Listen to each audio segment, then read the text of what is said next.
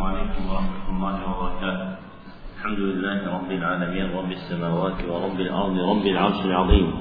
وأشهد أن لا إله إلا الله وحده لا شريك له. وأشهد أن محمدا عبده ورسوله صلى الله عليه وعلى آله وصحبه وسلم تسليما مزيدا.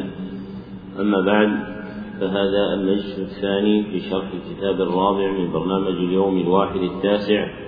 والكتاب المقروء فيه هو النفحة الحسنية على التحفة السنية للعلامة محسن بن علي المساوى. رحمه الله وقد انتهى بنا البيان إلى قوله المقصد ويحتوي على أربعين حالة للورثة. بسم الله الرحمن الرحيم. الحمد لله رب العالمين وصلى الله وسلم على نبينا محمد وعلى آله وصحبه أجمعين. اللهم اغفر لنا ولشيخنا ولجميع المسلمين. قال رحمه الله تعالى المقصد ويحتوي على أربعين حالة للورثة. قبل أن يشرع الأخ القراءة وصلتكم الورقة هذه جميعا أعيدها لكم حتى تسهل عليكم. هذه قاعدة تأصيل المسائل في الفرائض. هن تنقسم مسائل المواريث باعتبار تأصيلها إلى نوعين. النوع الأول أن لا يكون في المسألة فرض بأن يكون الورثة كلهم عصبة. فأصل المسألة من عدد رؤوس الورثة بجعل الذكر عن أنثيين. مثاله هلك امرؤ عن ثلاثة أبناء. فالمسألة من ثلاثة لأن هؤلاء جميعا عصبة وهو عدد رؤوسهم. آخر يعني مثال آخر هلك امرؤ عن ابن وبنتين. فالمسألة من أربعة لأن الذكر عن أنثيين يعني يحسب الذكر عن أنثيين. النوع الثاني أن يكون في المسألة فرض وهو قسمان. أحدهما أن يكون فيها فرض واحد فقط. فأصل المسألة هو مقام الفرض. مثاله هلك امرؤ عن زوجة وابن فالمسألة من ثمانية لأنه مقام الفرض. لأن الفرض الموجود في هذه المسألة كما سيأتي هو فرض الثمن الذي يكون للزوجة. فالمسألة من ثمانية. والآخر أن يكون فيها أكثر من فرض. يعني في المسألة فرضان أو ثلاثة. وله أربع أحوال. أحدها أن تجتمع فروض النوع الأول كلها في المسألة وهي النصف والربع والثمن. أو تجتمع فروض النوع الثاني كلها فيها وهي الثلثان والثلث والسدس. فأصل المسألة هو أكبر مقام. فمثلا إذا كان يوجد فيها نصف وربع فأصل المسألة أربعة لأنه أكبر مقام. إذا كان يوجد فيها مثلا ثلثان وسدس فأصل المسألة ستة لأنه أكبر مقام. وثانيها أن يجتمع مع فرض النصف فرض أو أكثر من النوع الثاني. النوع الثاني هو الثلث والثلثان والسدس. فإذا وجد واحد منها مع النصف فأصل المسألة من ستة. وثالثها أن يجتمع مع فرض الربع فرض أو أكثر من النوع الثاني فأصل المسألة اثنا عشر. ورابعها أن يجتمع مع فرض الثمن فرض أو أكثر من النوع الثاني فأصل المسألة أربعة وعشرون. هذا على وجه التيسير وإلا هناك طرق أخرى عندهم لاستخراج تأصيل المسائل. نعم.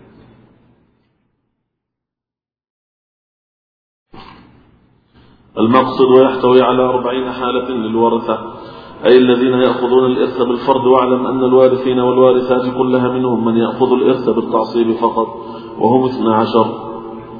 الابن وابن الابن والأخ الشقيق والأخ للأب وابن الأخ الشقيق وابن الأخ للأب والعم الشقيق.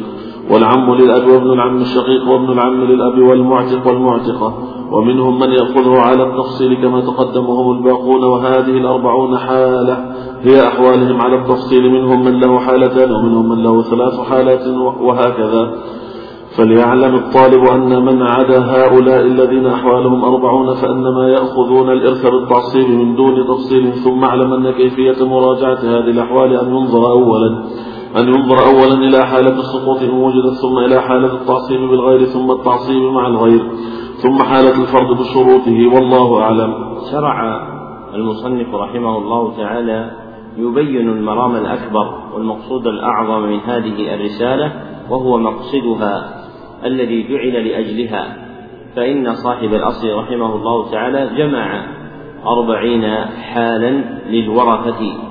وأنثها في قوله الحالة والأفصح كما تقدم أنها تؤنث معنى وتذكر لفظا فيقال هذه الحال وذكر في هذه الأحوال الأربعين كيفية قسمة المواريث على أصحابها باعتبار ما لهم من الحظوظ بشروطها.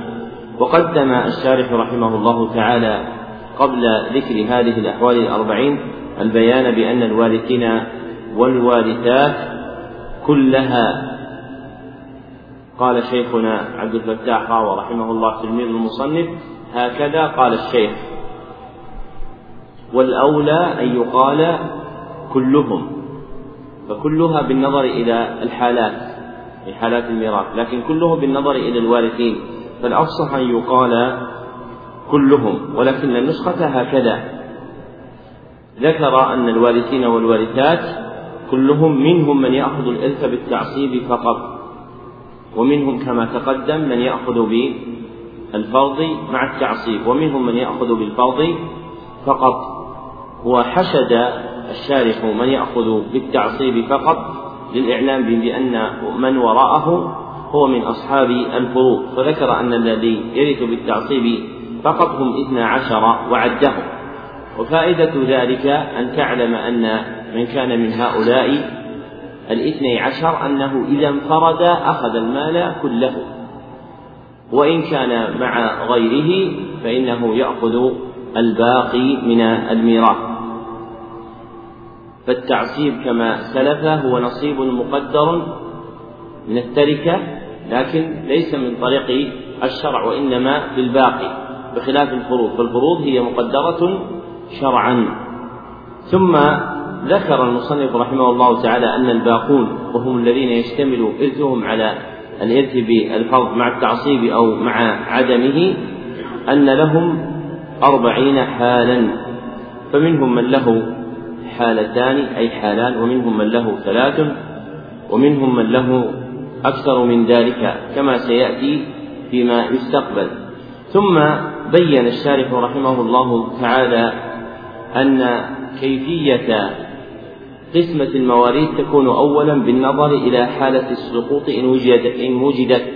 يعني ينظر من يريد قسمة المواريث إلى من يحجب ويترك ساقطا لا ميراث له. فإذا فرغ من هذا فإنه ينظر إلى حالة التعصيب بالغير.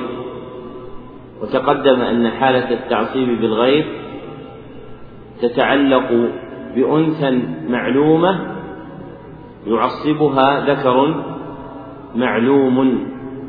هو عاصب بنفسه أنثى معلومة يعصبها ذكر معلوم هو عاصب بنفسه. كالابنة مع كالبنت مع الابن فإنه عاصب بنفسه يعصبها وتعصيبه لها تعصيب بالغير. ثم بعد ذلك ينظر إلى التعصيب مع الغير وهو تعصيب الأخت الشقيقة والأخت لأب إن فقد أخوهما وكان مع معصب. ثم قال ثم حالة الفرض بشروطه يعني ينظر بعد ذلك إلى من يرث بالفرض بشروطه التي ستعلم من أحوال كل فيما يستقبل. نعم. وللبنت ثلاث حالات فإذا وجدت بنت, بنت, بنت في المسألة فلا تخلو عن هذه الحالات. الحالة الأولى النصف للواحدة بشرط عدم التعدد وعدم الإبن. مثال ذلك مات ميت وخلف بنتا واحدة وعما وترك مئة ربيبة فللبنت النصف وللعم الباقي.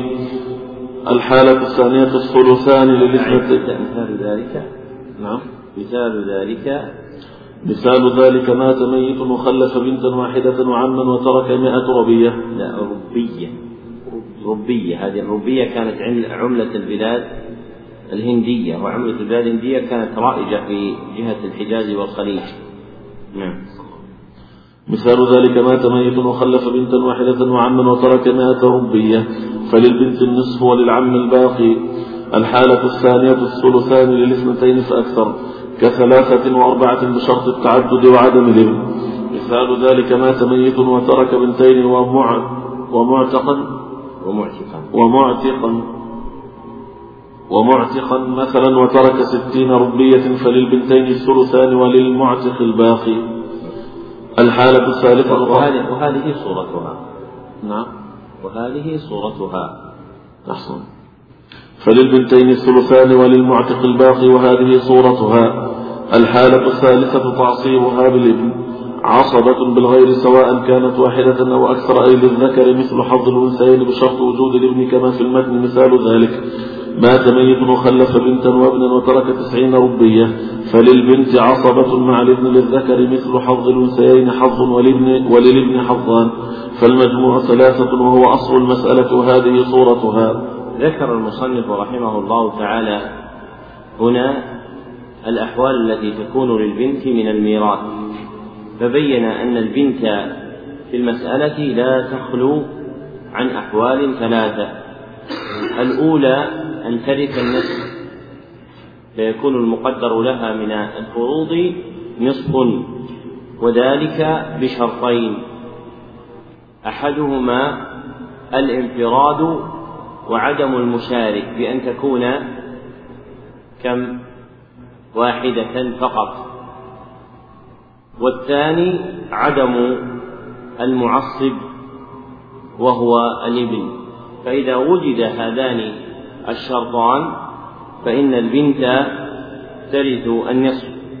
ومما ينبه إليه أن الشروط التي تذكر متعلقة بهذه الأحوال منها شروط وجودية أي ثبوتية قائمة ومنها شروط عدمية أي منتفية زائلة. والشرطان المتعلقان بالبنت حتى ترث النصف هما شرطان عدميان لأنه يطلب عدم المشارك وعدم المعصب. ومثل المصنف للحال الأولى بقوله مات ميت وخلف, وخلف بنتا واحدة وعما. استخرج ميراث البنت وبين سببه. والجواب أن ميراث البنت هو النصف وسببه اجتماع الشرطين الموجبين لذلك وهما الانفراد وعدم وعدم المعصب ثم ذكر الحالة الثانية وفيها ترث البنت الثلثين. وفيها يكون ميراث البنت هو الثلثان. وذلك بشرطين اثنين. أحدهما التعدد وعدم الانفراد. التعدد وعدم الانفراد. ووصف التعدد يصدق بالاثنتين فصاعدا. وصف التعدد يصدق بالاثنتين فصاعدا.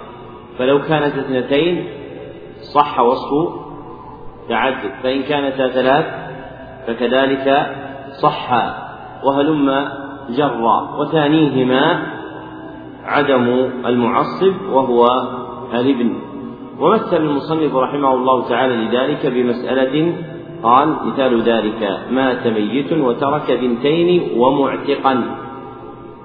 استخرج ميراث البنت من هذه المسألة وبين سببه والجواب أن ميراث البنت هنا لاثنتين من هذا الجنس ولهما الثلثان لماذا؟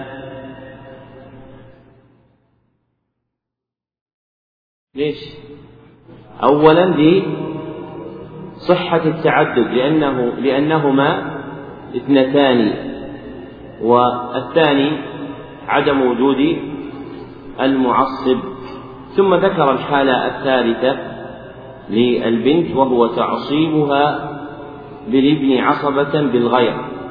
تقدم أن العصبة بالغير أن تكون معصبة بعاصب يعصب بنفسه وهو هنا الابن. فإذا صارت البنت عصبة بالغير سواء كانت واحدة أو أكثر فإن للذكر مثل حظ الأنثيين. قال بشرط وجود الابن لأنه إذا لم يوجد الابن فإنه لا يقع فإنه لا يقع التعصيب. ومثل لذلك بقوله مات ميت وخلف بنتا وابنا وترك تسعين ربية. إلى آخر ما قال استخرج ميراث البنت وبين سببه الجواب أن البنت تكون عصبة مع الابن لها نصف ما له لأن للذكر مثل حظ مثل حظ الأنثيين وسببه وجود المعصب الذي يعصبها. نعم. ولبنت الابن وإن سفل ست حالات فإذا وجدت بنت الابن وإن سفل في المسألة فلا تخرج عن هذه الحالات. الحالة الأولى سفل وإن سفل. فإذا وجدت بنت الابن وإن سفل في المسألة فلا تخرج عن هذه الحالات. الحالة الأولى النصف للواحدة عند عدم البنت الصلبية وعدم التعدد وعدم الابن وابن الابن والصلبية وهي بنت الميت بلا واسطة. مثال ذلك مات ميت وترك بنت الابن وابن عم وترك لهم خمسين ربية لبنت الابن النصف ولابن العم الباقي وهذه صورتها. الحالة الثانية الثلثان للاثنتين فأكثر كذلك. أي عند عدم البنت الصلبية وبشرط التعدد وعدم الابن وابن الابن. مثال ذلك هلك هالك وترك بنت ابن بنت ابن وعم وترك ثلاثين ربية. فلبنتي الابن الثلثان وللعم الباقي وهذه صورتها. الحالة الثالثة تعصيبها أي بنت الابن بابن الابن بشرط عدم الابن. مثال ذلك مات ميت وخلف بنت الابن وابن الابن وترك ثلاثين روبية فلبنت الابن عصبة مع الابن مع ابن الابن للذكر مثل حظ الأنثيين حظ ولابن الابن حظ ولابن الابن حظان. فالمجموع ثلاثة وهو أصل المسألة وهذه صورتها. الحالة الرابعة السدس مع الواحدة الصلبية وبشرط عدم الابن وابن الابن. كما يأتي تكملة الثلث تكملة للثلثين إذ حصة البنات لا تزيد على الثلثين أبدا. مثال ذلك مات ميت وخلف بنتا وبنت ابن وأخا لأب وترك لهم ستين ربية للبنت النصف ولبنت الابن السدس وللأخ الباقي وهذه صورتها. ما لم يكن بحذائها أي في درجتها غلام فإذا كان في درجتها غلام فيعصبها ولا تأخذ السدس مثال ذلك مات ميت وخلف بنتا وبنت ابن وبنت ابن وابن ابن. فللبنت النصف ولبنت الابن عصبة مع ابن الابن للذكر مثل حظ الأنثيين. فلبنت الابن حظ ولابن الابن حظان. فالمجموع ثلاثة والباقي بعد النصف واحد لا ينقسم على ثلاثة. فتضرب فتضرب الثلاثة في الاثنين مخرج النصف فالحاصل ستة. وأما, وأما إذا وجد غلام أنزل أنزل أنزل وأما إذا وجد غلام أنزل منها لا في درجتها كابن ابن الإبن مع بنت مع بنت مع بنت الإبن فلا يعصبها بل هي تأخذ السدس مع البنت. الحالة الخامسة سقوطها. أي بنت الإبن بسبب وجود البنتين الصلبيتين وبشرط عدم الإبن وبشرط عدم ابن الإبن كما كما يعلم مما يأتي في المسألة كبنتين مع بنت الإبن. فللبنتين الثلثان ولا شيء لبنت الإبن. ما لم يكن بحذائها أي في درجتها غلام فإذا وجد الغلام يعصب من؟ أي بنت الابن التي في درجته. كبنت الابن مع ابن الابن ويعصب بنت الابن العليا منه أيضا. وإن تعددت كبنت الابن مع ابن ابن الابن. مثال تعصيب من في درجة من في درجته. مات ميت وخلف بنتين وبنت الابن وابن الابن فللبنتين الثلثان ولبنت الابن عصبة مع ابن الابن للذكر مثل حظ الأنثيين. ويسمى ذلك الغلام أخا مباركا لأنه لولاه لسقطت بنت الابن من الإرث صورتها. ومثال تعصيب العليا مات ميت وخلف بنتين وبنت ابن وبنت ابن وابن وابن ابن الابن. فللبنتين الثلثان ولبنت الابن عصبة مع ابن ابن الابن للذكر مثل حظ حظ الأنثيين. مثل حظ الأنثيين صورتها. والفرق بين هذه الحالة وما تقدم من الحالة الرابعة حيث أنه فيما تقدم لا يعصب العليا بخلاف ما هنا. لأنها فيما تقدم لها فرض وهو السدس فلا يدخلها منه إلى التعصيب. إلا فلا يدخلها منه إلى التعصيب إلا من في درجتها وأما هنا فليس لها شيء فيعصبها فيعصبها أي غلام كان. أي غلام كان في درجتها أم أنزل الحالة. الحالة السادسة سقوطها أي بنت الابن بابن الصلب لأنه أقرب منها إلى الميت. ذكر المصنف رحمه الله تعالى في هذه الجملة ميراث وارث آخر يرث بالخلط مع التعصيب وهو بنت الابن. وبين أن الابن مؤثر وإن سفل يعني وإن كان الابن أو ابن ابن الابن وهلم جرا. فذكر أن لبنت الابن ست حالات إذا وجدت في المسألة فلا تخرج عنها. فالأولى أن يكون نصيبها النصف وذلك بثلاثة شروط. أولها الانفراد بأن تكون واحدة لا يوجد لها مشارك. وثانيها عدم وجود المعصب وهو ابن الابن وثالثها عدم وجود الفرع الوارث الأعلى كابن وبنت. فإذا وجدت هذه الشروط الثلاثة فإن لبنت الابن النصف. ثم قال المصنف مثال ذلك مات ميت وترك بنت الابن وابن عم وترك لها خمسين ربية. فيكون لبنت الابن النصف لاجتماع الشروط الثلاثة المتقدمة فيها. ثم ذكر الحالة الثانية لبنت الابن وهو ميراثها للثلثين. وذلك بثلاثة شروط. أولها التعدد بوجود المشارك باثنتين فما فوق. وثانيها عدم المعصب.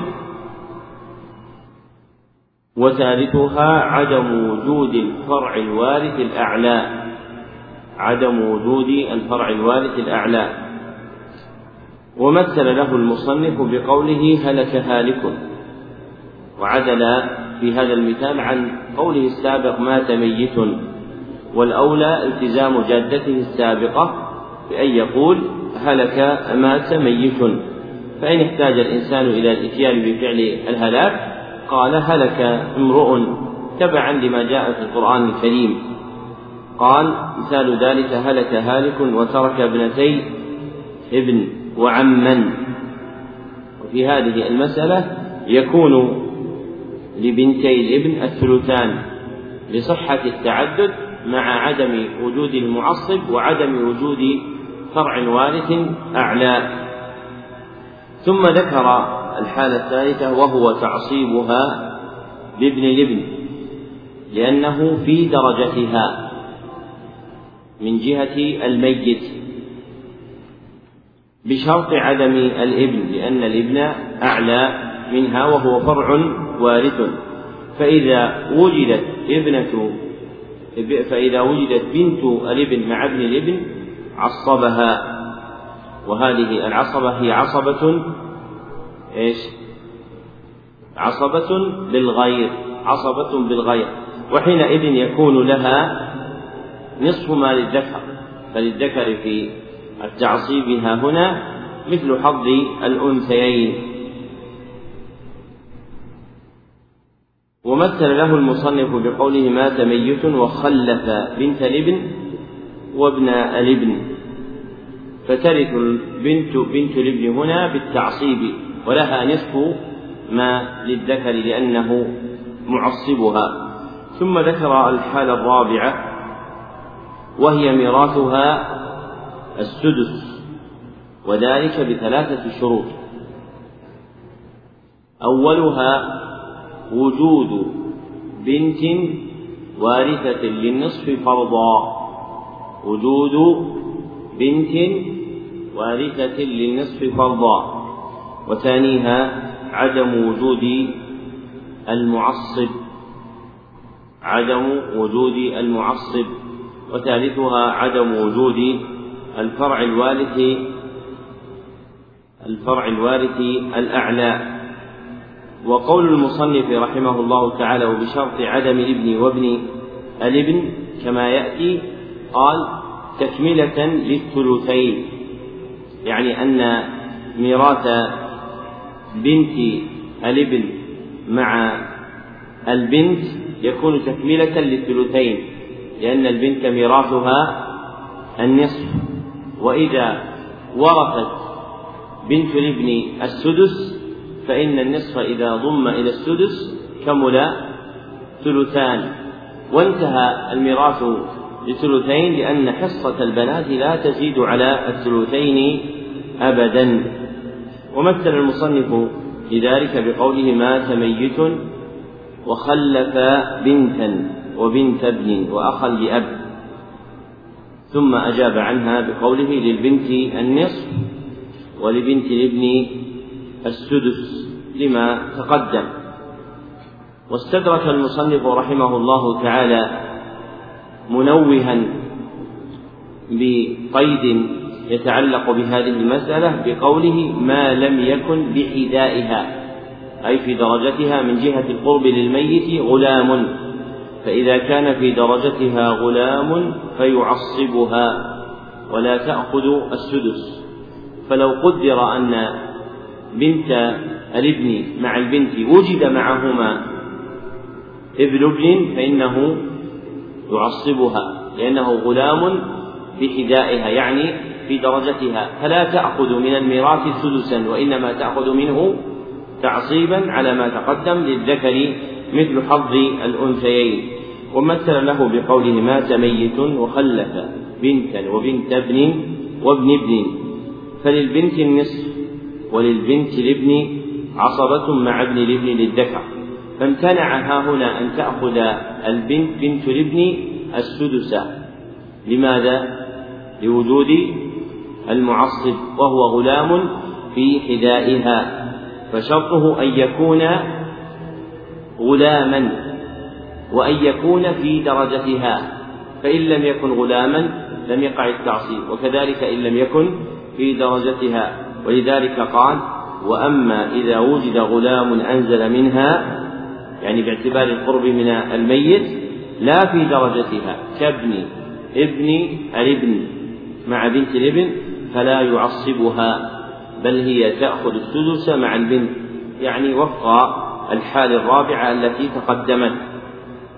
ثم ذكر الحالة الخامسة وهو سقوطها بأن لا يكون لا ميراث لها. وذلك بسبب وجود البنتين الصلبيتين. والصلب الصلب الصلبية في الميراث مضافة إلى صلب الرجل يعني أنها جاءت من قبله. قال بسبب وجود البنتين الصلبتين الصلبيتين وبشرط عدم ابن الابن كما يعلم مما يأتي في المسألة. يعني الآتية فيما يتعلق بدرجة من يكون معها. وأما إذا وجدت بنتان فإن لهما ثلثان وقد استكمل الثلثين لكن إذا وجد معها ابن الابن سيأتي ما ينبه المصنف عليه فيما يستقبل. ومثل المصنف لذلك بقول كبنتين مع بنت الابن فللبنتين الثلثان ولا شيء للبنت فتسقط حينئذ. ثم قال المصنف مستدركا ما لم يكن بحذائها أي في درجتها غلام. فإذا وجد الغلام يعصب من فيعصب من أي بنت الابن التي في درجته. كبنت الابن مع ابن الابن فيكون عصبة لها. ويعصب بنت الابن العليا منه أيضا. وإن تعددت كبنت الابن مع ابن الابن الابن ففي هذه الصورة بنت الابن أعلى نسبا من ابن ابن الابن فليس هو حذاؤها وإنما أسفل أو أدون منها ومع ذلك فإنه يعصبها سواء كان في درجتها أو هي أعلى منه. ومثل المصنف لكل فقال مثال تعصيب من في درجته مات ميت وخلف بنتين وبنت الابن وابن الابن فللبنتين الثلثان ولبنت الابن عصبة مع ابن الابن فعصبها فورثت فورثت. ولو لم يكن هذا الابن موجودا لما ورثت لأن البنتين تستكملان الثلثان. ولكن لما وجد عصبها فورثت بالتعصيب ولذلك قال المصنف ولبنت الابن عصبة مع ابن الابن الذكر للذكر مثل حظ الأنثيين. ويسمى ذلك الغلام أخا مباركا لأنه لولاه لسقطت بنت الابن من الإرث. فلوجوده ورثت البنت بنت الابن. ولو كان عدما لم ترث. بنت الابن شيئا بل سقطت باستيفاء البنتين للثلثين. ومثال تعصيب العليا مات ميت وخلف بنتين وبنت ابن وابن ابن الابن عندكم مكتوب أو ابن الابن ابن الابن لا هو مات ميت وخلف بنتين وبنت ابن. وابن ابن الابن. فللبنتين الثلثان ولبنت الابن عصبة مع ابن مع ابن ابن الابن الذكر للذكر مثل حظ الأنثيين. فالوارث هنا من عصبة الرجال هو أنزل منها درجة فإنه ابن ابن الابن وهي بنت الابن فهي أعلى منه نسبا. ثم ذكر المصنف رحمه الله تعالى الفرق بين هذه الحالة وما تقدم من الحالة الرابعة حيث أنه فيما تقدم لا يعصب العليا بخلاف ما ها هنا. فها هنا يعصب العليا فلو نزل فإنه يعصبها. أما فيما سلف فلا يعصب إلا من كانت في درجته لأنها فيما تقدم لها فرض وهو السدس فلا ينقلها منه إلى التعصيب إلا من في درجتها. وأما هنا فليس لها شيء فيعصبها أي غلام كان في درجتها أم أنزل. وتسمية الغلام مباركا في هذه الحال سائغة وأما تسميته في مسألة أخرى بالمشؤوم فغير سائغة لأن حرمان البنت لم يأتي من قبله واعتقاد وجود الشؤم في أحد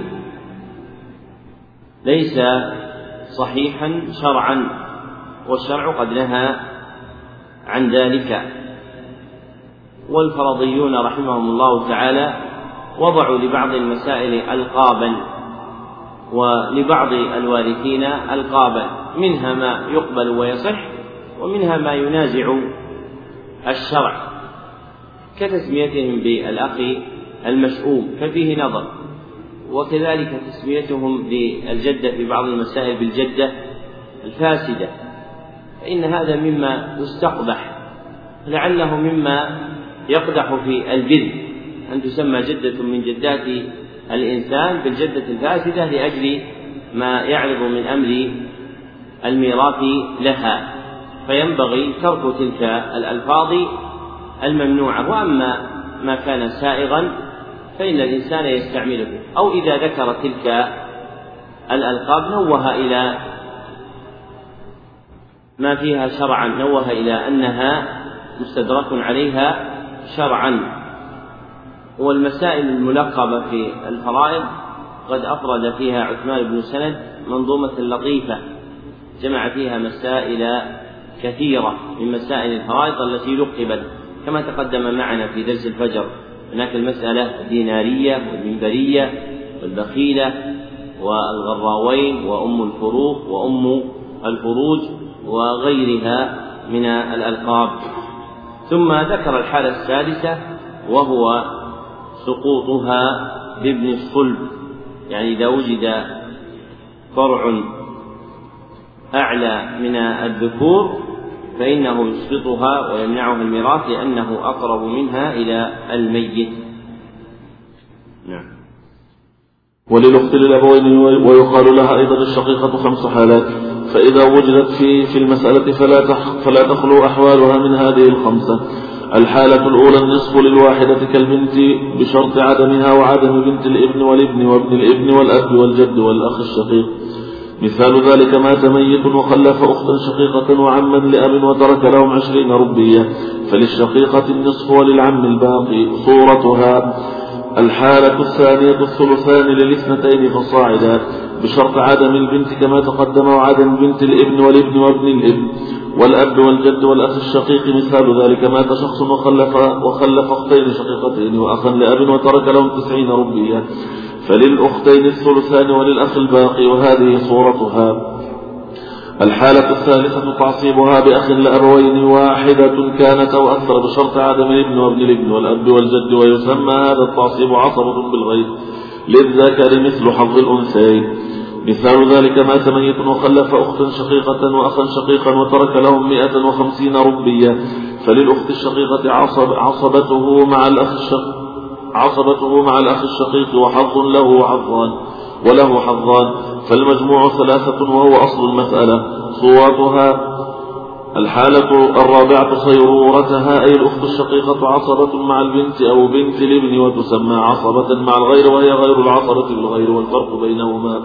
والفرق بينهما في اصطلاح أهل الفراغ أن الغير في العصبة بالغير يأخذ الإرث بالتعصيب. وفي العصبة مع الغير يأخذ بالفرض فلها واحدة كانت أو أكثر الباقي بعد فرض البنات وهو أي الباقي النصف مع البنت الواحدة لأنها تأخذ النصف والباقي نصف والثلث مع البنتين فصاعدا لأن الثلثين فرضهن والباقي ثلث. الحالة الخامسة سقوط الخامسة سقوطها أي الأخت الشقيقة بوجود الابن وابن الابن وإن نزل. أي ابن الإبن وبالأب وأما الجد إذا وجد معها ففيه تفصيل يطلب من المطولات. ذكر المصنف رحمه الله تعالى مسألة أخرى تتعلق بأحوال الميراث تتصل بميراث الأخت للأبوين ويقال لها الأخت الشقيقة.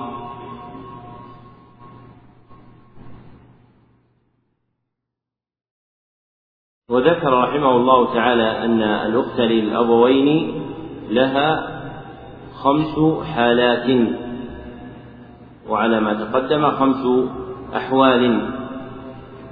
فإذا وجدت المسألة فلا تخلو أحوالها عن هذه الخمسة. فالحال الأولى النصف. فيكون للأخت الشقيقة النصف بشروط. أحدها عدم التعدد أي الانفراد وعدم وجود مشارك. وثانيها عدم الفرع الوارث عدم الفرع الوارث. وثالثها عدم وجود الأصل من الذكور عدم وجود الأصل الوارث من الذكور. ورابعها عدم وجود معصبها وهو الأخ الشقيق. فإذا وجدت هذه الشروط فإنها ترث النصف. ومثل المصنف لذلك بقوله مات ميت وخلف أختا شقيقة وعما لأب.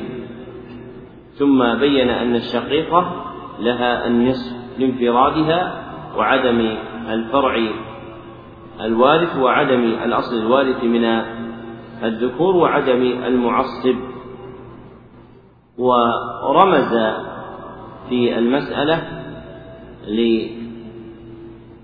لوصف كونها شقيقة بالقاف والهاء فقال أخت قاف هاء. ومن أهل العلم من يضع للدلالة على وصف كونه شقيقا حرف الشين وهذا أولى لاختصاره. فإن الرمز كلما كان مختصرا فذلك أفضل.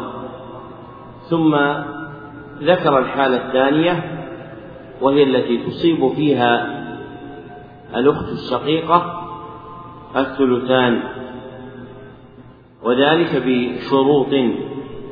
هي الشروط المقدرة آنفا إلا شرط التعدد فيكون عوضا منه إلا شرط الانفراد فيكون عوضه هو التعدد بأن تكون اثنتين فصاعدا.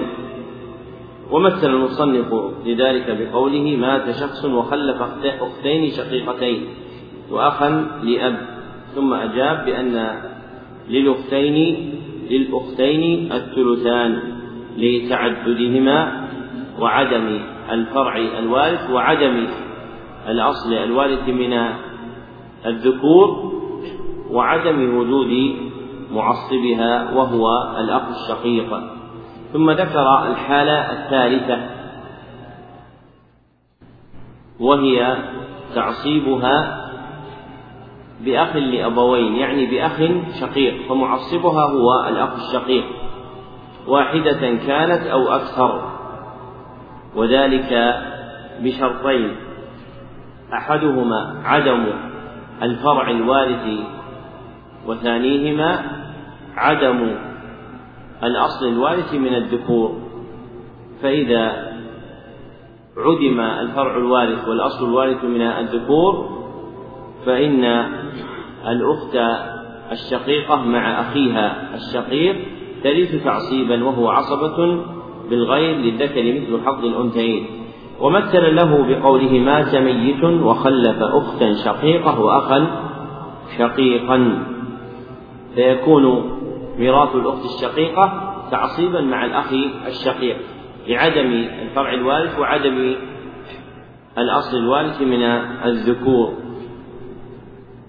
ثم ذكر الحالة الرابعة فقال صيرورتها أي الأخت الشقيقة عصبة مع البنت أو بنت الابن وتسمى عصبة مع الغير وهي غير العصبة بالغير لأن العصبات تنقسم إلى ثلاثة أقسام أحدها عصبة بالنفس وهو الذي يكون عاصبا بنفسه والثاني عصبة بالغير.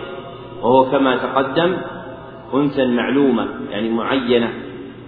شرعا مع ذكر معلوم هو عاصب بنفسه وثالثها العصبة مع الغير وهي المذكورة هنا للأخت الشقيقة وأيضا للأخت للأب مع عدم وجود أخويهما. قال المصنف والفرق بينهما في اصطلاح أهل الفرائض أن الغير في العصبة أن الغير في العصبة بالغير يأخذ الإرث بالتعصيب وفي العصبة مع الغير يأخذ بالفرض فهو آخذ بفرض. أما مع الغير فميراثهم بتعصيب فقط. قال فلها واحدة كانت أو أكثر الباقي بعد فرض البنت وهو أي الباقي النصف مع البنت الواحدة لأنها تأخذ النصف والباقي نصف والثلث مع البنتين فصاعدا فميراثها هو الباقي والباقي يختلف بحسب ما يكون فإذا كانت واحدة فلها الباقي وهو النصف وإذا كانت اثنتين فالباقي هو الثلث ويكون ذلك بثلاثة شروط. أحدها وجود فرع وارث أنثى. وجود فرع وارث أنثى. وثانيها عدم وجود معصبها وهو الأخ الشقيق. والثالث وجود باق بعد الفروض. وجود باق بعد الفروض. فإذا استكملت الفروض مقاديرها لم يكن لها شيء. ثم ذكر الحالة الخامسة بقوله الخامسة سقوطها أي الأخت الشقيقة بوجود الابن وابن الابن وإن نزل أي ابن الابن وبالأب وأما الجد فإذا وجد معها ففيه تفصيل يطلب من المطولات. فإذا وجد فرع وارث أو أصل وارث من الذكور سقطت الأخت الشقيقة. وذلك مع الفرع والأب وأما مع الجد ففي ذلك تفصيل يطلب من المطولات لأن مسائل الجد مع الإخوة من معتركات الأنظار في علم الفرائض. نعم. وللأخت الأب فقط أي دون الأم سبع حالات فإذا وجدت في المسألة فلا تخرج عن هذه الحالات. أما أما الحال الحالة الأولى النصف للواحدة عند عدم الأخت الشقيقة.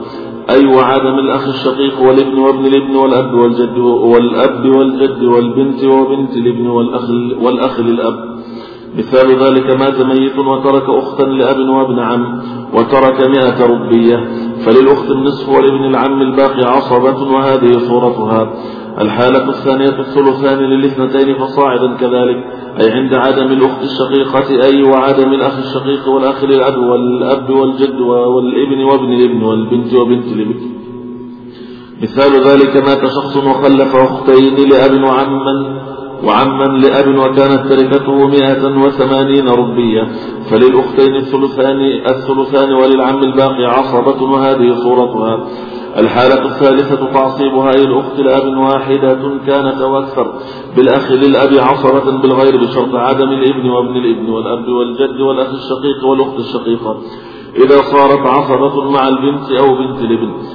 مثال ذلك مات ميت وخلف أختا لأب وأخا لأب وكان في التركة ستين ربية.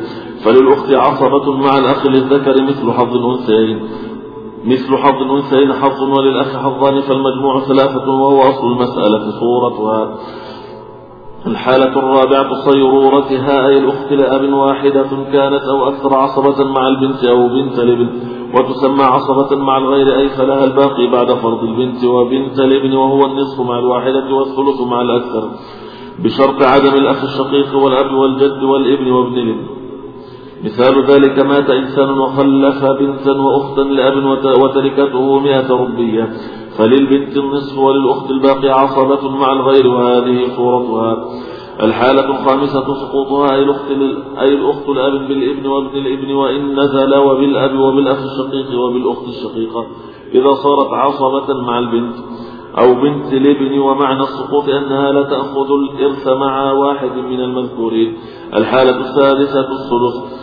لها إذا كانت مع الأخت الشقيقة بشرط عدم الإبن وابن الإبن والأب والجد والأخ للأب كما يؤخذ مما يأتي. تكملة للثلثين إذ لا حصة للأخوات زيادة على الثلثين كالبنات وأخذها السدس ما لم يكن معها أي الأخت للأب أي في درجتها. أخ لأب فإذا وجد الأخ المذكور يعصبها أي الأخ أي الأخت للأب عصبة بالغير للذكر مثل حظ الأنثيين. مثال ذلك مات إنسان وترك أختا لأب وأخا لأب وتركته تسعمائة ربية. فللأخت حينئذ حظ وللأخ حظان فالمجموع ثلاثة وهو أصل المسألة. هذه صورتها. وتسقط أي الأخت المذكورة بسبب الأخ المذكور معه أي مع الأخ للأب ولو لو استغرقت الفروض بالرفع على الفاعلية. التركة بالنصب على المفعول ويسمى الأخ أخا مشؤوما وهو من وهو من لولاه لورثت الأخت. مثال ذلك ماتت امرأة وخلفت زوجا وأختا شقيقة وأختا لأب وأخا لأب فللزوج النصف وللأخت النصف وللأخت مع الأخ الباقي عصبة للذكر مثل حظ الأنثيين ولم يبق شيء فسقط هذه صورتها. ولو فرضنا عدم وجود الأخ للأب لأخذت الأخت السدس وتعول وتعول المسألة إلى سبعة. هذه صورتها. الحالة السابعة سقوطها أي الأخت للأب بالأختين الشقيقتين بشرط واحد هو أن سقوطها ما لم يكن معها أي في درجتها أخ لأب فإذا وجد يعصبها عصبة بالغير في الباقي وهو الثلث للذكر مثل حظ الأنثيين. ويسمى الأخ المذكور أخا مباركا وهو من لولاه لسقطت مثال ذلك مات شخص وورث وورثته أختان شقيقتان وأخت لأب وأخ لأب. وتركته تسعمائة ربية فللأختين الشقيقتين الثلثان وللأخت للأب مع الأخ للأب الباقي عصبة للذكر مثل حظ الأنثيين. للأخت حظ وللأخ حظان فالمجموع ثلاثة والباقي واحد من الثلاثة. أعني الثلث لا أعني الثلث لا ينقسم على ثلاثة وبينهما تباين فتضرب الثلاثة في أصل المسألة. وهو ثلاثة فالحاصل تسعة ومنها صحت المسألة. صورتها ذكر المصنف رحمه الله تعالى وارثا آخر له عدة أحوال وهو الأخت للأب. وذكر أن للأخت للأب سبع حالات. والأخت للأب هي التي تكون من قبل أبيه دون أمه. والحال الأولى أن ترث النصف. وذلك بخمسة شروط. أولها الانفراد. وثانيها عدم وجود المعصب. وهو الأخ لأب. وثالثها عدم وجود الفرع الوارث. ورابعها عدم وجود الأصل الوارث من الذكور. عدم وجود الأصل الوارث من الذكور. وخامسها عدم وجود الشقائق والشقيقات. أو عدم وجود الأشقاء والشقيقات. فإذا وجدت هذه الشروط الخمسة فإن للبنت فإن للأخت للأب النصف. ومثل ذلك لذلك بقوله مات ميت وترك أختا لأب وابن عم. فللأخت ها هنا النصف لاجتماع الأمور الشروط الخمسة المتقدمة. فلا يوجد فرع وارث ولا ذكر وارث من الأصول ولا أشقاء وشقيقاء ولا شقيقات مع الانفراد وعدم وجود المعصب الذي هو أخوها لأب. والحال الثانية الثلثان. فترث الأخت للأب الثلثان بالشروط الخمسة المتقدمة. ما عدا شرط الانفراد فينقلب إلى التعدد.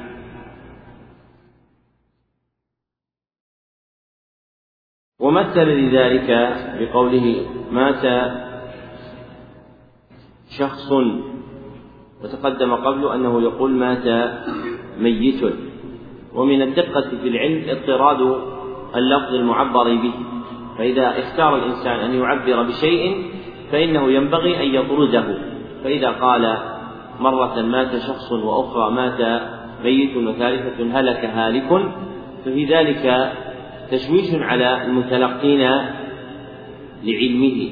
إلا أن يدعو إلى ذلك داع معتد معتد به على سبيل الندرة المقتضية للحال. وأما مع عدمها فالأصل أن يطرد الإنسان العبارات التي يعبر بها في أبواب العلم. قال مات شخص وخلف أختين لأب وعما لأب. فللأختين في هذه المسألة الثلثان. لتعددهما مع عدم وجود الفرع الوارث ولا الأصل الوارث من الذكور ولا الأخ الشقيق الأخ لأب وهو معصبها. ثم ذكر الحالة الثالثة وهو تعصيبها أي الأخت لأب واحدة كانت أو أكثر بالأخ للأب عصبة بالغير بشروط أحدها عدم الفرع الوارث وثانيها عدم الأصل الوارث من الذكور وثالثها عدم الأشقاء والشقاء والشقيقات. عدم الأشقاء والشقيقات. وتعصيبها يكون مع البنت أو بنت الابن. ومثل لها بقوله مات ميت وخلف أخا أختا لأب وأخا لأب. وكانت التركة ستين ربية ثم أجاب عن ذلك بأن الأخت عصبة مع الأخ لأنه هو مشارك لها في رتبتها فهو أخ لأب. فيكون للذكر مثل حظ الأنثيين مع توفر الشروط المتقدمة. والحال الرابعة صيرورتها. أي الأخت لأب واحدة كانت أو أكثر عصبة مع البنت أو بنت الابن وتسمى عصبة مع الغير والتي تقدمت عصبة بالغير وهذه عصبة مع الغير وشروطها أربعة. أولها عدم الأخ لأب عدم الأخ لأب وثانيها عدم الأخ الشقيق وثالثها وجود فرع وارث أنثى. وجود فرع وارث أنثى. ورابعها وجود باق بعد الفروض وجود باق بعد الفروض. وكذلك عدم وجود الخامس عدم وجود الأصل الوارث من الذكور. عدم وجود الأصل الوارث من الذكور. ثم مثل له بقوله مات إنسان وخلف بنتا وأختا لأب. فللبنت النصف وللأخت الباقي عصبة مع الغير. ثم ذكر الحالة الخامسة وهي سقوطها وذلك بالابن وابن الابن وإن نزل وبالأب وبالأخ الشقيق وبالأخت الشقيقة. إذا صارت عصبة مع البنت فإذا وجد واحد من هؤلاء سقطت فلا تأخذ الإرث مع واحد من المذكورين. ثم ذكر الحالة السادسة وهي السدس. ولذلك شرطان. أحدهما وجود أخت شقيقة وارثة للنصف فرضا. وجود أخت شقيقة وارثة للنصف فرضا. وثانيهما عدم المعصب. وهو الأخ لأب. لأنه إذا كان معها معصب فإنها ترث عصبة للغير للذكر مثل حظ الأنثيين. ومثل لها المصنف بقوله مثال ذلك مات إنسان. هذه عبارة أيضا جديدة. مات إنسان وترك أختا أختا لأب وأخا لأب. ثم بين أن الأخت حينئذ تكون عصبة بالغير مع أخيها. ثم قال وتسقط الأخت المذكورة بسبب الأخ المذكور لو استغرقت الفروض التركة. أي إذا لم يبقى شيء من التركة واستوفته فروض المسألة فإنها تسقط مع أخيها. قال ويسمى الأخ أخا مشؤوما وهو من لولاه لورثت مثال ذلك ماتت امرأة وخلفت زوجا وأختا شقيقة وأختا لأب وأخا لأب فللزوج النصف وللأخت النصف وإذا أخذ الزوج نصفا وأخذت الأخت الشقيقة نصفا فإنه لم يبقى شيء. والأخت لأب وإن كانت معصبة بأخ لأب إلا أنهما سقطا إذ لم يبق من المواريث شيء فحرمت الميراث بسببه. قال ولو فرضنا عدم وجود الأخ للأب لأخذت الأخت السدس فصار لها فرض مقسوم وهو السدس وعادت المسألة يعني زادت على فروضها كما مثل رحمه الله تعالى. ثم ذكر الحالة السابعة وهي سقوطها أي الأخت للأب بالأختين الشقيقتين. وذلك بشرط واحد وهو أن سقوطها يقع ما لم يكن معها في درجتها أخ لأب. فإذا وجد مع الأخت للأب أخ لأب فإنه يعصبها عصبة بالغير في الباقي وهو الثلث للذكر مثل حظ الأنثيين. قال ويسمى الأخ المذكور أخا مباركا وهو من لولاه لسقطت. مثال ذلك مات شخص وورثته أختان شقيقتان وأخت لأب وأخ لأب. قال فللأخت الشقيقتين الثلثان وللأخت للأب مع الأخ للأب الباقي عصبة للذكر مثل حظ الأنثيين. للأخت حظ وللأخ حظ. ولو لم يكن الأخ معصبا لها لحرمت ميراثها ولأجل ذلك سمي بالأخ المبارك. نعم. وللإخوة, وللإخوة للأم ثلاث حالات فإذا وجدت في المسألة فلا تخرج عن هذه الحالات. الحالة الأولى الثلث للاثنين فأكثر.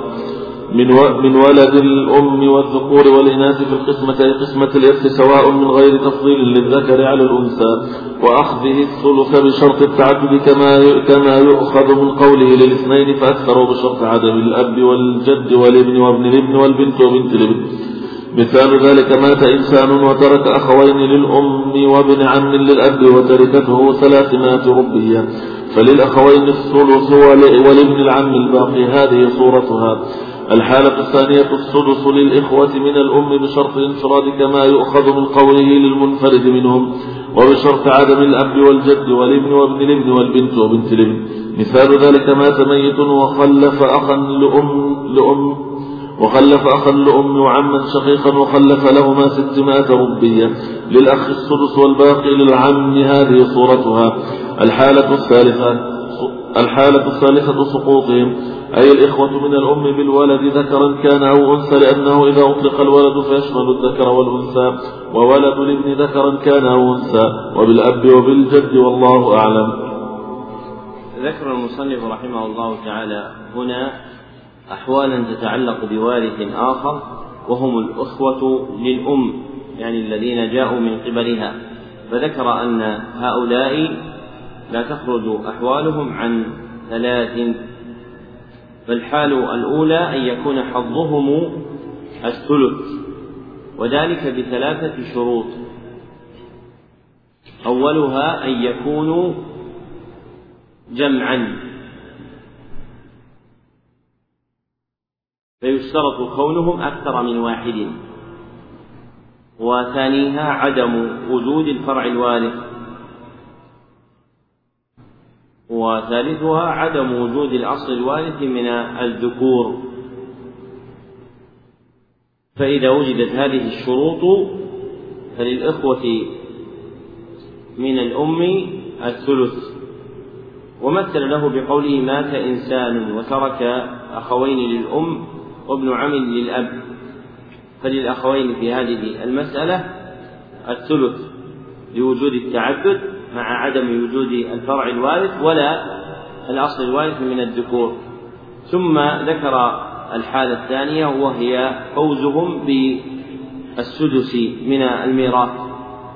وشروط ذلك هي الشروط المتقدمة بتغيير التعدد إلى الانفراد. فإذا انفرد أحدهم مع عدم وجود الأصل الوارث من الذكور وعدم الفرع الوارث فإن له السدس. ثم ذكر الحالة الثالثة وهو سقوطهم بالولد وولد الابن وبالأب والجد أي سقوطهم بوجود الفرع الوارث أو وجود الأصل الوارث من الذكور.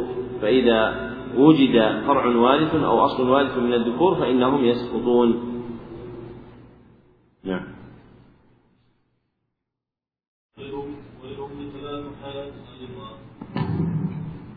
وللأم ثلاث حالات أيضا. فإذا وجدت أم في المسألة فلا تخلو عن هذه الحالات. الحالة الأولى لها السدس حال كونها مع الولد أو ولد, أو ولد الابن وإن سفل ذكرا كان الولد أو أنثى. أو مع العدد اثنين فأكثر من الإخوة جمع أخ والأخوات جمع أخت من أي جهة كانوا. أي الإخوة والأخوات سواء كانوا أشقاء أو من, أو من الأب أو من الأم وإن كانوا محجوبين.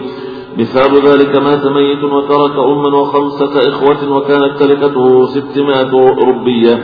فللأم السدس ولخمسة الأخوة الباقي. هذه صورتها. الحالة الثانية الثلث للأم من أصل المسألة أي لا من الباقي كما في الحالة الثالثة. عند عدم هؤلاء أي الولد وولد الابن والعدد من الأخوة والأخوات فإنها مع هؤلاء تأخذ الثلث كما تقدم. وعدم الأب وأحد الزوجين معا فإنها معهما تأخذ ثلث الباقي كما يأتي قريبا. مثال ذلك مات ميت وخلف أما وأبا وخلف لهما ثلاثمائة ربية. فللأم الثلث الثلث وللأب الباقي هذه صورتها.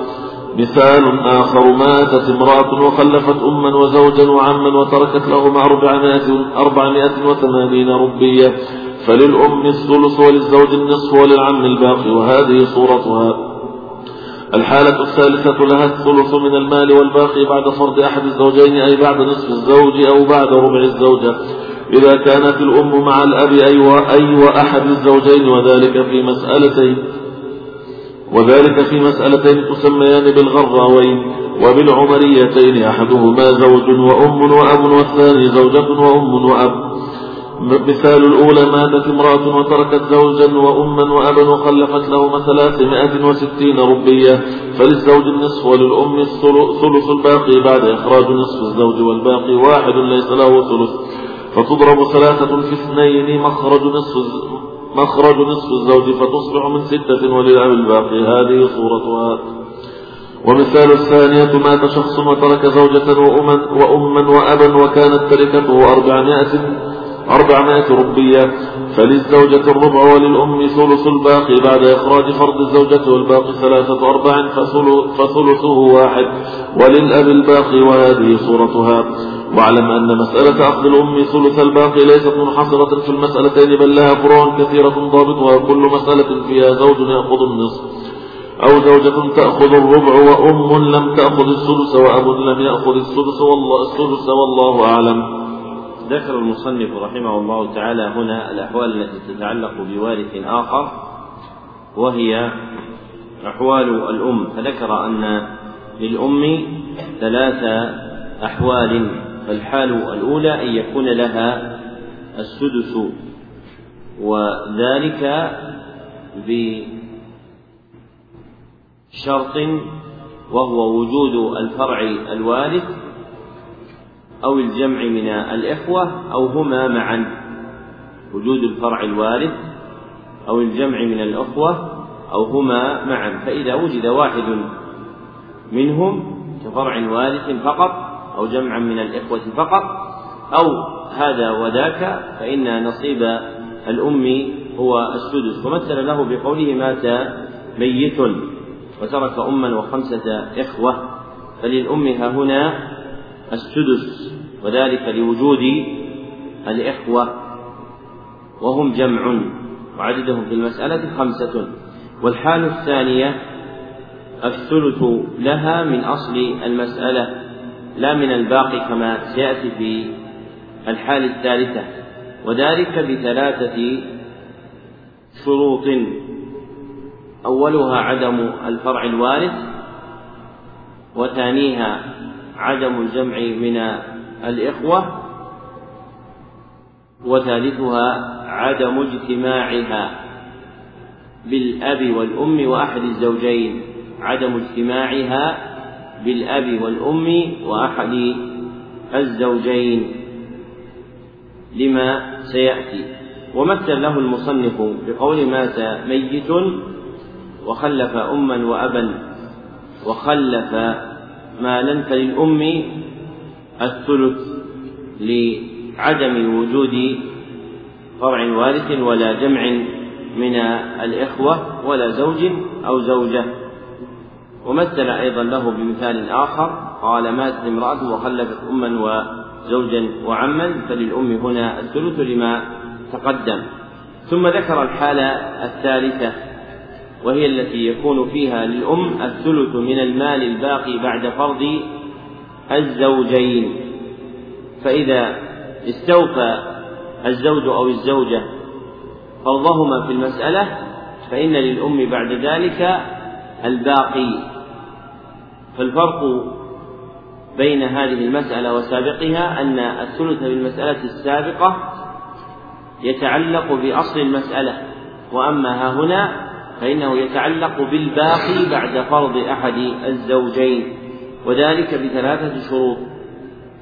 أحدها عدم الفرع الوارث وثانيها عدم الجمع من الإخوة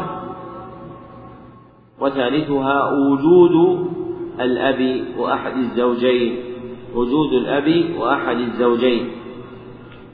فإذا وجد في مسألة أم مع أب وزوج أو زوجة فإن الأم لها ثلث الباقي بعد استيفاء أحد الزوجين نصيبهما. فلو قدر أن المسألة ها هنا من أم وأب وزوج. وها هنا من أم وأب وزوجة.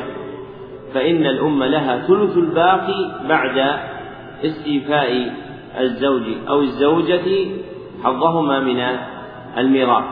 فإذا قدر مثلا أن حظ الزوج ها هنا النصف فإن الأم ترث الثلث من الباقي بعد استيفاء الزوج ميراثه.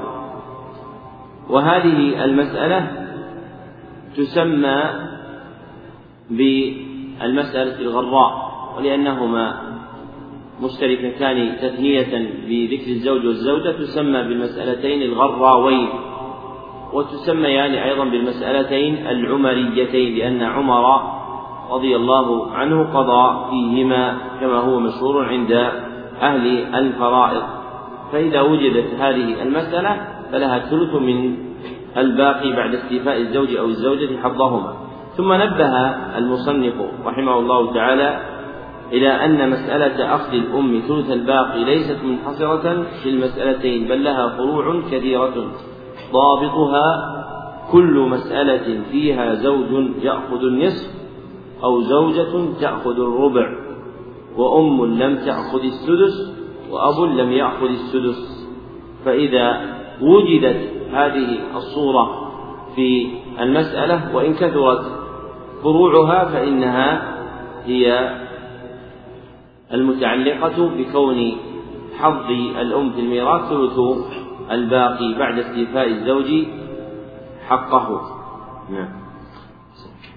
وللجدة سواء كانت من جهة الأم أم من جهة الأب حالتان فإذا وجدت جدة في مسألة فلا تخلو من هاتين الحالتين الحالة الأولى الثلث للجدة. سواء كانت لأم أو لأب واحدة أو أكثر فليس للجدة فرض سوى الثلث بشرط عدم الأم وعدم الأب إذا كانت من جهته. مثال ذلك مات إنسان وترك جدة ومعتقا. ومعتقا وخلف له ما تركة مبلغها مئة وعشرون ربية. فللجدة السدس وللمعتق وللمعتق الباقي عصرة. وهذه صورتها. الحالة الثانية سقوطها أي الجدة مطلقا أي سواء كانت من جهة الأم أم من جهة الأب. وتزيد الأبوية بفتح الهمزة والباء وكسر الواو مع تشديد الياء المفتوحة نسبة إلى الأب معناه. وتزيد الجدة من جهة الأب على الجد على الجدة من جهة الأم. كونها حجبا أي محجوبا بالأب أي أي والجد أيضا لإدلائها أي الجدة به أي بالأب والقاعدة كل من ورث بواسطة حجبته تلك الواسطة كأم الأب فإنها ترث بواسطة فإنها ترث بواسطة كونها أم أم أبي الميت فيحجبها الأب لأنه الواسطة والله أعلم. ذكر المصنف رحمه الله تعالى هنا أحوال وارث آخر وهي الجدة سواء كانت من جهة الأم أم من جهة الأب فذكر أن للجدة حالان فالحال الأولى أن يكون لها السدس سواء كانت لأم أو لأب واحدة أو أكثر فلها السدس بشرطين أحدهما عدم الأم والثاني عدم الأب إذا كانت من جهته عدم الأم وعدم الأب إذا كانت من جهته ومثل لها بقوله مات إنسان وترك جدة ومعتقا. فللجدة هنا السدس لعدم الأم وعدم الأب. ثم ذكر الحالة الثانية وهو سقوطها أي الجدة مطلقا سواء كانت من جهة الأم أم من جهة الأب. ثم قال وتزيد الأبوية بفتح الهمزة والباء وكسر الواو مع تشديد الياء المفتوحة نسبة إلى الأب. معناه وتزيد الجدة من جهة الأب على الجدة من جهة الأم كونها حجبا أي محجوبا بالأب أي والجد أيضا لإدلائها به. فإذا كانت الجدة من جهة فإذا كانت الأم موجودة فإنها تحجب الجد. وإذا كان تحجب الجدة وإذا كان الأب موجودا وهذه الجدة أدلت من قبله يعني ورثت بواسطته فإنها تحجب به أيضا لأن من قواعد الحج أن كل من ورث بواسطة حجبته يعني إذا وجدت والجدة التي من قبل الأب أو من فوقه هي مدرية به فإذا كان موجودا فإنها لا ترث بل تسقط. نعم. للزوجة واحدة كانت أو أكثر حالتان فلا تخرج عنهما. الحالة الأولى الربع لها إن خل الزوج عن الولد وولد الابن. ذكرا كان أو أنثى كما تقدم فيما إذا أطلق الولد في هذا الفن فلا تغفل. سواء كان الولد منها أي تلك التي خلفها الزوج أو من غيرها. مثال ذلك مات رجل وخلف زوجة وابن أخ شقيق وابن أخ شقيق وترك لهما من التركة مائتي ربية. فللزوجة الربع ولابن الأخ الباقي عصبة وهذه صورتها. الحالة الثانية الثمن لها واحدة كانت أكثر حال كونها مع من ذكر من الولد وولد الابن. مثال ذلك مات إنسان وترك زوجة وابنا وتركته ثمانون ربية. فللزوجة الثمن وللابن الباقي عصبة هذه صورتها والله أعلم.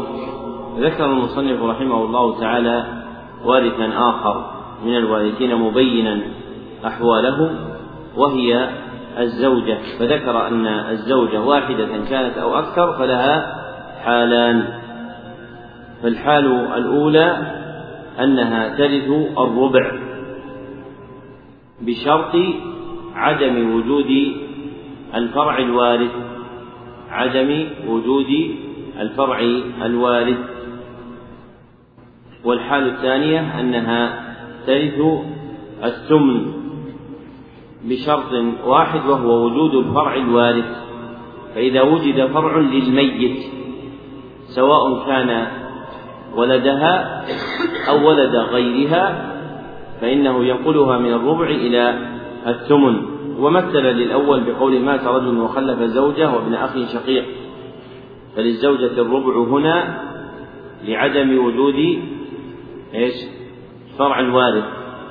ثم مثل الثانية فقال مات إنسان وترك زوجة وابنا. فللزوجة ها هنا الثمن لوجود الفرع الوارث. نعم. وللزوج حالتان فقط لا يخرج عنهما. واعلم أن اللغة العربية تطلق الزوج على الذكر والأنثى وأما التفرقة بينهما بأن يقال للذكر زوج وللأنثى زوجة. إنما هي عند أهل الفرائض فقد استحسنها العلماء كإمامنا الشافعي وغيره لئلا يلتبس بينهما. الحالة الأولى النصف للزوج عند فقد الولد أو, أو ولد الابن وإن ثقل ذكرا كان أو أنثى. مثال ذلك ماتت امرأة وتركت من الورثة زوجا وأبا وتركتها مئة ربية فللزوج النصف وللأب الباقي عصبة وهذه صورتها.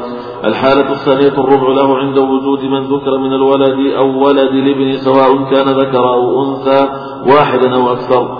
مثال ذلك ماتت امرأة وخلفت زوجا وابنا وكانت تركتها مئتين ربية فللزوج الربع وللابن الباقي عصبة. هذه صورتها والله أعلم.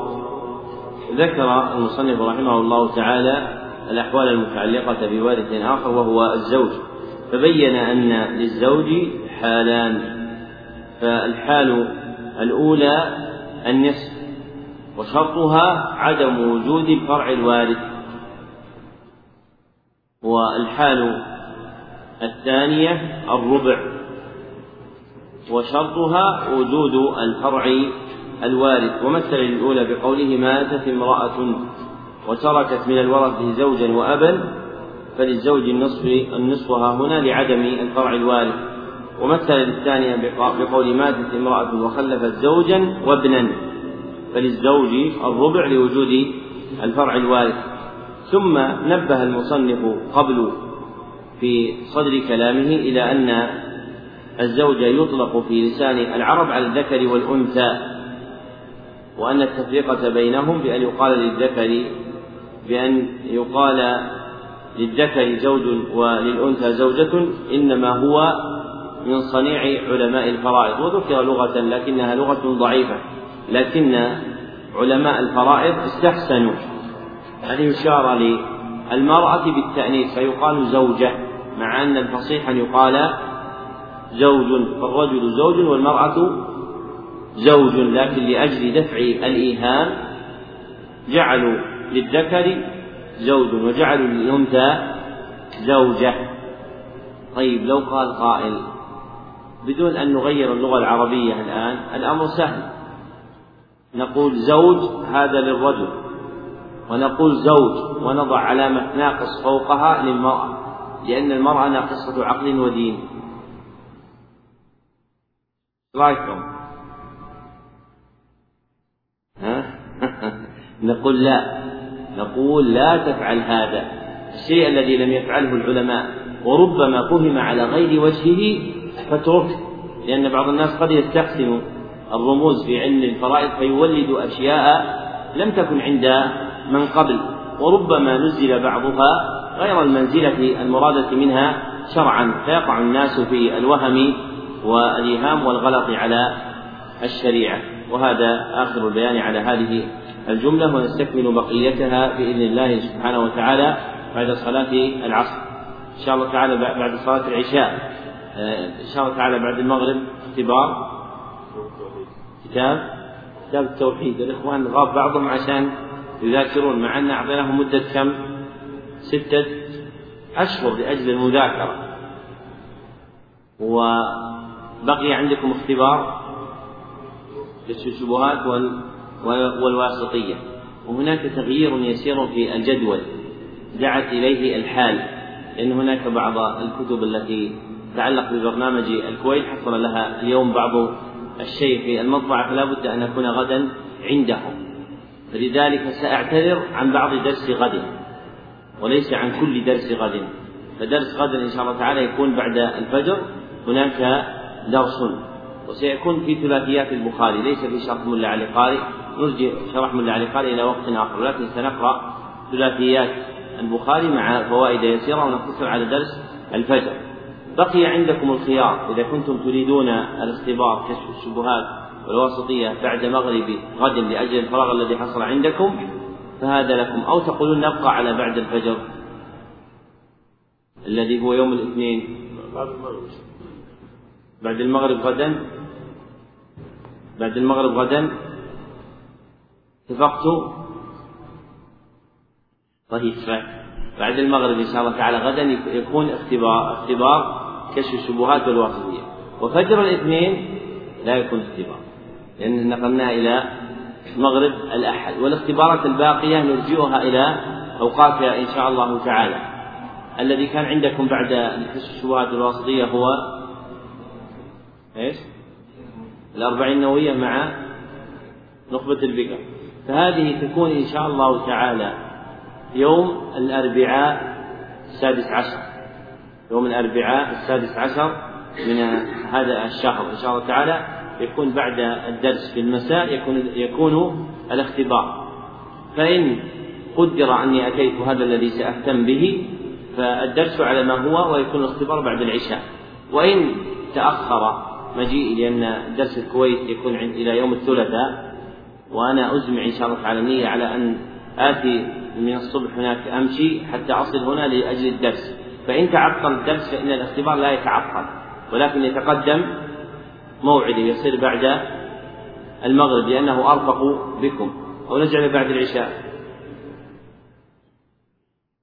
نجعله بعد العشاء. إذا نجعله بعد العشاء. يعني سواء كنت موجودا ووجد الدرس أو كنت غير موجود فالاختبار موجود بإذن الله سبحانه وتعالى.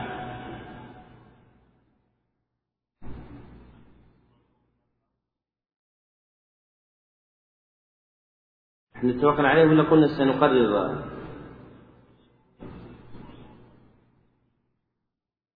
طيب خل خل فتح فتح الرحيم لأن فتح الرحيم إن شاء الله يجي. لكن أهم شيء الآن الاختبار هذا اللي هو الأربعين النووية هو ونخبة الفكر يكون يوم الأربعاء.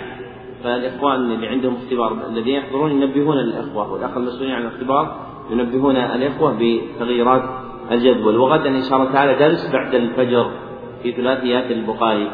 الحمد لله رب العالمين وصلى الله وسلم على عبده ورسوله محمد وآله وصحبه أجمعين.